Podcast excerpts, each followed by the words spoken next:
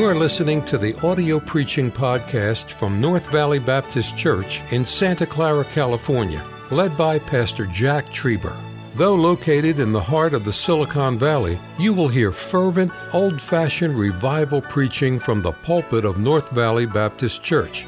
It is our desire that you will be helped by this gospel message. Joshua chapters 1 through 11 are powerful chapters. I love that study. As they cross the Jordan and enter into the promised land and claim the promised land, Joshua is a powerful general in those early chapters. The following 22 chapters, he seems to take off his general hat and put on a governor hat as they divide the land and such like. But we come to chapter 23 and 24, and Joshua is an aged man and he's now gathering the leaders of the nation together.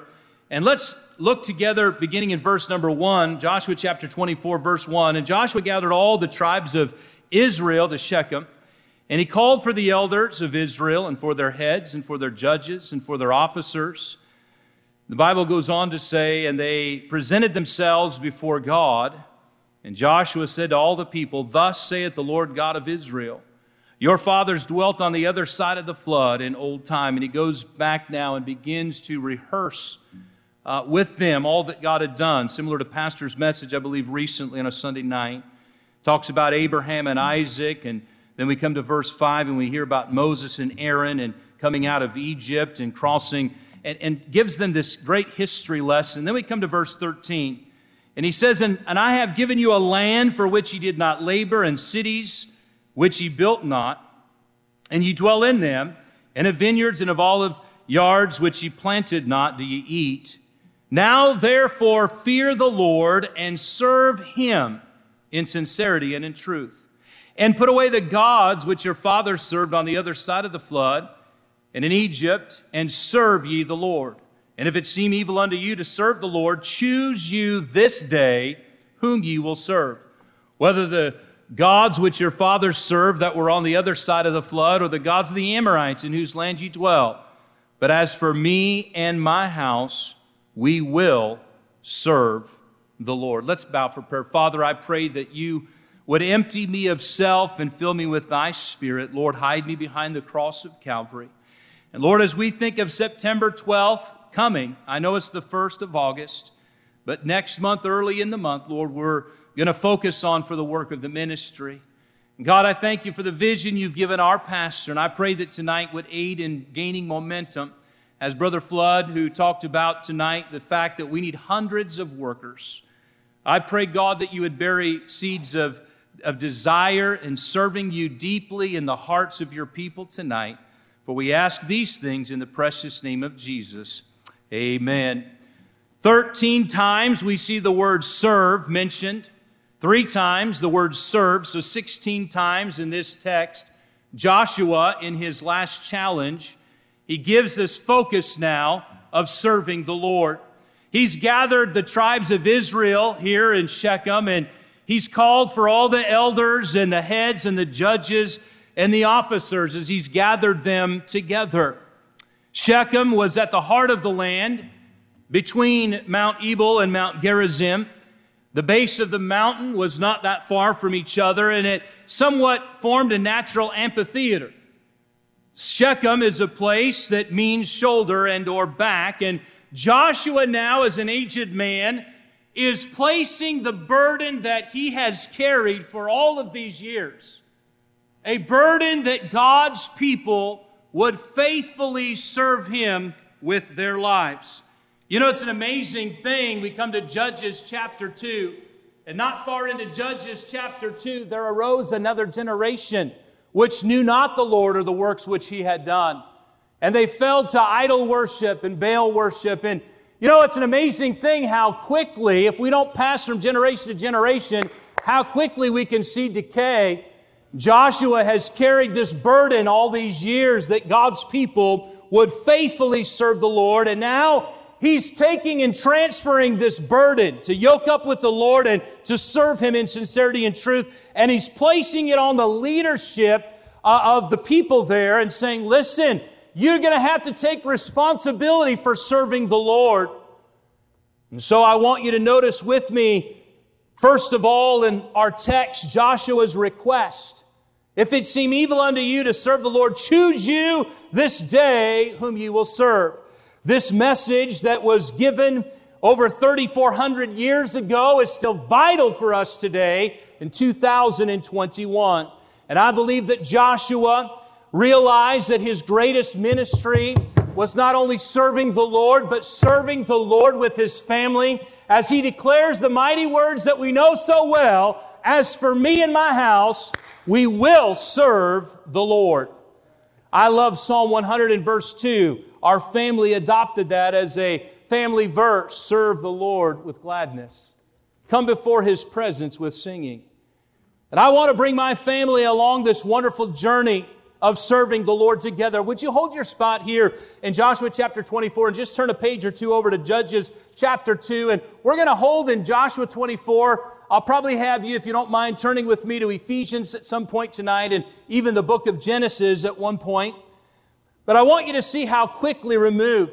Chapter 2 and verse number 10 says, And also all that generation were gathered unto their fathers and there arose another generation after them, which knew not the Lord, nor yet the works which he had done for Israel. And the children of Israel did evil in the sight of the Lord and served Baalim. I love the book of Joshua, perhaps my favorite Old Testament book of the Bible. If I were to give it a title, I would title it Gaining Ground for God. And man, I love conquest and conquer and all of that. If I were to give a title to the book of Judges, it's losing all that they've labored for because every man is doing that which is right in their own eyes, and God is raising up leaders in different places at times uh, to help God's people. But I, I love the fact that they are gaining ground for God. But here we see in the early part of Judges that they've turned away from the Lord. And so Joshua, back in chapter 24, is giving this last powerful message. Make a decision what you're going to do with your life. And as we are moving forward and as we are making preparation for September 2nd for the work of the ministry, I want to challenge you to consider Joshua's challenge here. Can you take a moment and picture your children and or your grandchildren like we see those here in Judges chapter 2 turning away from the Lord. How heartbreaking that thought is. And as we approach Joshua's message here in chapter 24, of the book of Joshua, I want you to notice that this message that Joshua gives was persuasive. He lays out a beautiful history lesson of how God has been so good to them. I, I love the songs that we've sung tonight, and I, I love to think about God's goodness to us. That's exactly what Joshua was doing. And then he tells them in verse 13, look, look at all that God has done for you and all that he's given to you. How many of you tonight would say with me, Boy, God has been so good to me? I have been blessed. Benefits of serving the Lord are amazing. I heard one preacher say, God has the best health care program because He's the great physician and He's on call 24 7. He's got a great retirement program, mansions for us in heaven, and the streets are even paved with gold. He's got a great salary package that's summed up in Philippians 4:19, but my God shall supply all your needs. He has a great mobile communication system, better than even Verizon. Jeremiah 33, 3, call unto me and I will answer thee and show thee great and mighty things which thou knowest not. He has a wonderful life insurance program. It's called Eternal Life. Amen. And the great news is the premiums have already been paid. Hey, you'll never go wrong serving the Lord with your life. Joshua's message was persuasive. But his message was not only persuasive as he lays out God's goodness in the first several verses, but his message was even pressured. He put the pressure on. If it seem evil unto you to serve the Lord, choose you this day. My dad, for a, a, number of years when I was a kid, he sold cars. And I remember as a young man traveling with my father back when they had cassette tapes and he put them in. I know Brother Cooper's laughing at me over there. He put in the cassette tape, and the, the, they were training men how to sell, men and women how to sell cars and how to put the pressure on. If I can get it to this price, will you buy it today? Reminds me of these timeshare salespeople as well, right? and uh, they know how to put the pressure on. You ever had a real good salesperson? They know how to put the pressure on. And Joshua is putting the pressure on in his message here. May I say tonight, I'm grateful for people and churches, and I'm grateful for our pastor who know how to encourage the next generation and to encourage people to serve the Lord. There's nothing wrong with being a part of a church that knows how to put a little pressure on to serve the Lord in this day and in this hour. Hey, listen, the world is shoving down our throat all of their godless living with their music and their wicked entertainment and everything that's ungodly and unholy all across our land today. Thank God for a church where a pastor says, hey, Let's be out on the bus routes. Let's be teaching our Sunday school classes. Let's join the orchestra. Let's join the choir. Let's serve in security. Let's serve the Lord in this day and hour. Thank the Lord for a church that knows how to put the pressure on. I heard about an elderly lady.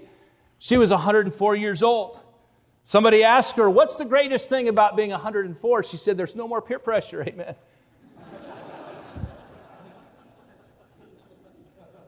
I realized about 15 years ago I was going into a place of business, and uh, I believe I was at a bank, and the bank teller said to me, What are you doing this weekend? And then I was a few weeks later in a grocery store picking something up for dinner and helping my wife out there. And, and uh, the, the person at the grocery store said, What are your plans this weekend? And there was a switch that went off about 15 years ago. Everywhere you went, people wanted to know, what are your plans this weekend? What are your plans? By the way, it was very good. It was very effective, especially if you had a track with you. Amen. Well, let me tell you what my plans are this weekend. But we live in such a day and hour where so many want to hear about the party life, but nobody wants to serve the Lord. Joshua made this declaration, and this was a persuasive message. And this was a message where he put the pressure on and said, Listen, it's time to serve the Lord. And Joshua's message was even a declaration that was public. He was a public leader and a public figure.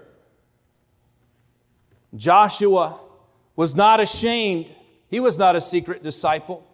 I think of Nicodemus, who came to Jesus by night. And I'm grateful that it is evidence from the scripture that he was a born again believer, that he trusted Christ as his Savior. But after Nicodemus came to the Lord by night, each time the Bible refers to Nicodemus, it talks about the fact that he came to Jesus by night. I think of Gideon and God calls him to lead the nation of Israel. Uh, Israel tells him, hey, listen, uh, uh, you're a mighty man of valor, Gideon. Gideon was hiding. He's saying, Lord, if you're, why are all these problems happening? And where's the miracles our fathers told us of? And the Lord encourages his heart and then tells him, I want you to go and tear down your father's altar.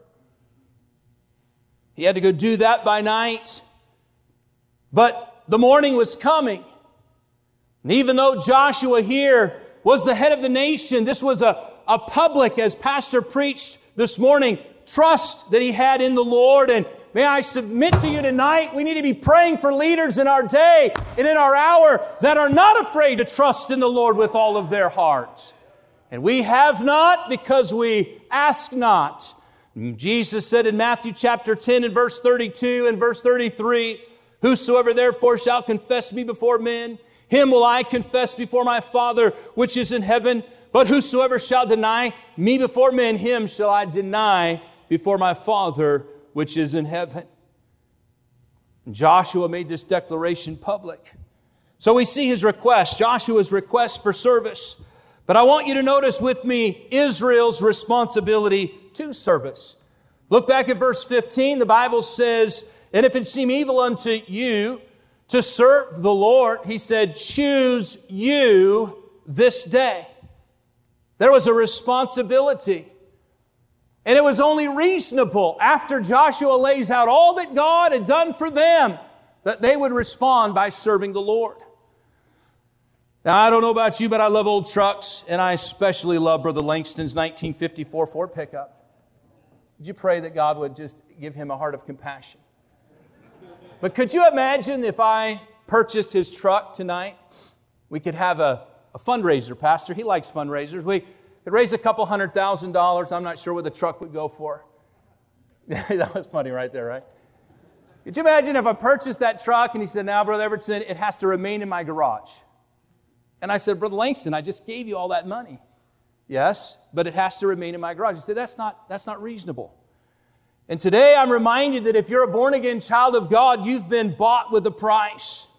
Romans 12:1 I beseech you therefore brethren by the mercies of God that you present your bodies a living sacrifice holy acceptable unto God which is your reasonable service. Uh, this this uh, this uh, request this responsibility was a personal responsibility. The message to serve the Lord was that was given here by Joshua. He, he made it very personal. And you and I, if we had been a part of that, that, that service that day, may have said, you know, Joshua stepped on our toes a little bit. But every preacher that's worth his salt is not aiming for the toes. Every preacher that's preaching the Word of God is aiming for the heart of man. Hey, it's this time and this hour that God has given to you and me to serve Him. Make a choice. It's time to stand up, stand up for Jesus, you soldiers of the cross, and do a mighty work for the Lord. This was a personal responsibility, but it was also a parental responsibility. As Joshua says, as for me and my house. I heard a sad story.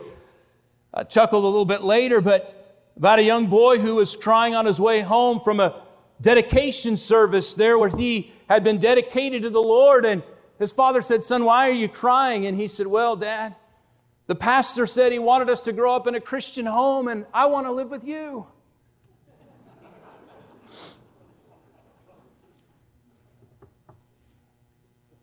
I know we can chuckle at that tonight, but far too often it's true. I'd like to have you hold your spot here and turn to Genesis, if you would, in chapter number 18.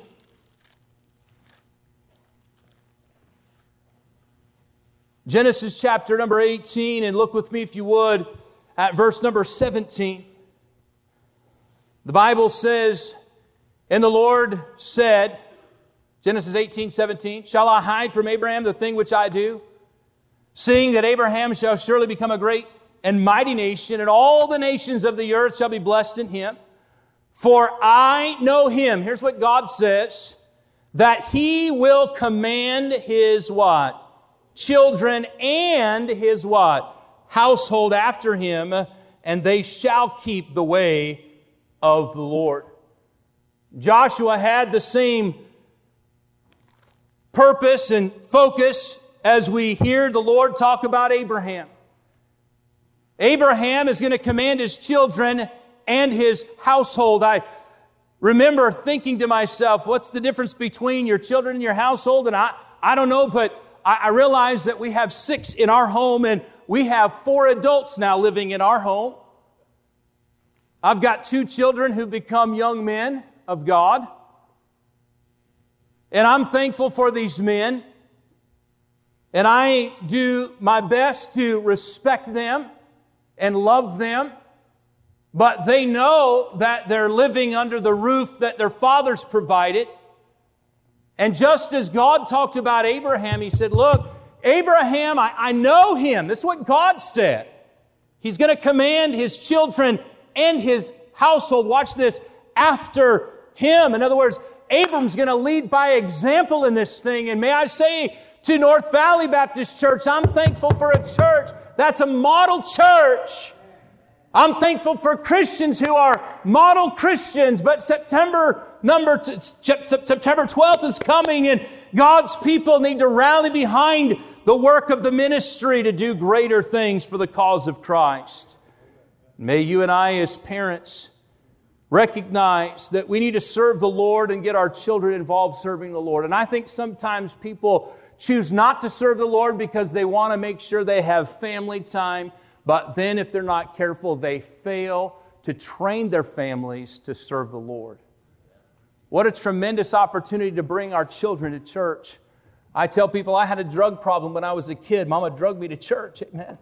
Sunday morning, Sunday night, and Wednesday night.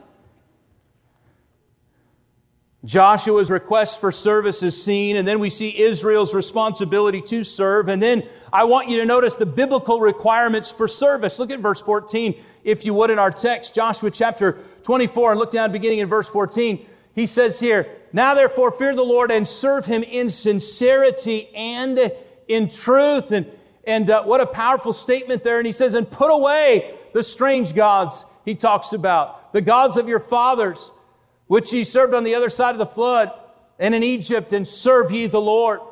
Joshua not only requests that they serve the Lord, and he not only shows them their responsibility to serve the Lord, but then he shows them specifically what kind of service was required if they were in fact going to choose to serve the Lord. They were to serve the Lord in sincerity. There's so much that could be said about serving the Lord in sincerity, and there's so much that could be said about serving the Lord in truth. There ought to be integrity in our service. I like what Paul told Titus in Titus 2 7, in all things showing thyself a pattern of good works. In doctrine, he says, showing uncorruptness, gravity, sincerity. But they were to serve in sincerity. In other words, they were not to serve with hypocrisy or show. I like what Paul told the church at Ephesus in Ephesians 6 6, not with eye service as men pleasers, but as servants of Christ, doing the will of God from the heart, serving from the heart. They were to serve not only in sincerity and in truth, but they were to serve being holy or sanctified. Look at verse 19. And Joshua said unto the people, Ye cannot serve the Lord. In fact, if you back up to verse 16, the people answer and they said, Boy, we're going to serve the Lord and we're going to do all this. And, and, uh, and uh, how could we forsake the Lord? And then he says in verse 19, He says, You cannot serve the Lord, for He is a holy God. He is a jealous God powerful. He will not forgive your, your, your, your transgressions nor your sins. He says, look, God is a holy God. And, and look, if you're going to serve Him, you got to understand that just as Peter said of old in 1 Peter chapter 1 and verse 15 and 16. But he which hath called you is holy, so be ye holy in all manner of conversation, because it is written, Be ye holy, for I am holy. That was a powerful message this morning, Pastor. Perhaps one of the most powerful things that you stated for our day and in this hour, I believe, was when you said, Is anything worldly anymore? Is anything worldly anymore? I mean, we're living in a day where everybody wants to ask the question, what's wrong with this and what's wrong with that and why can't I do this and why can't I do that and why can't I live this way and why can't I live that way? Just look at the filth of our day and hour.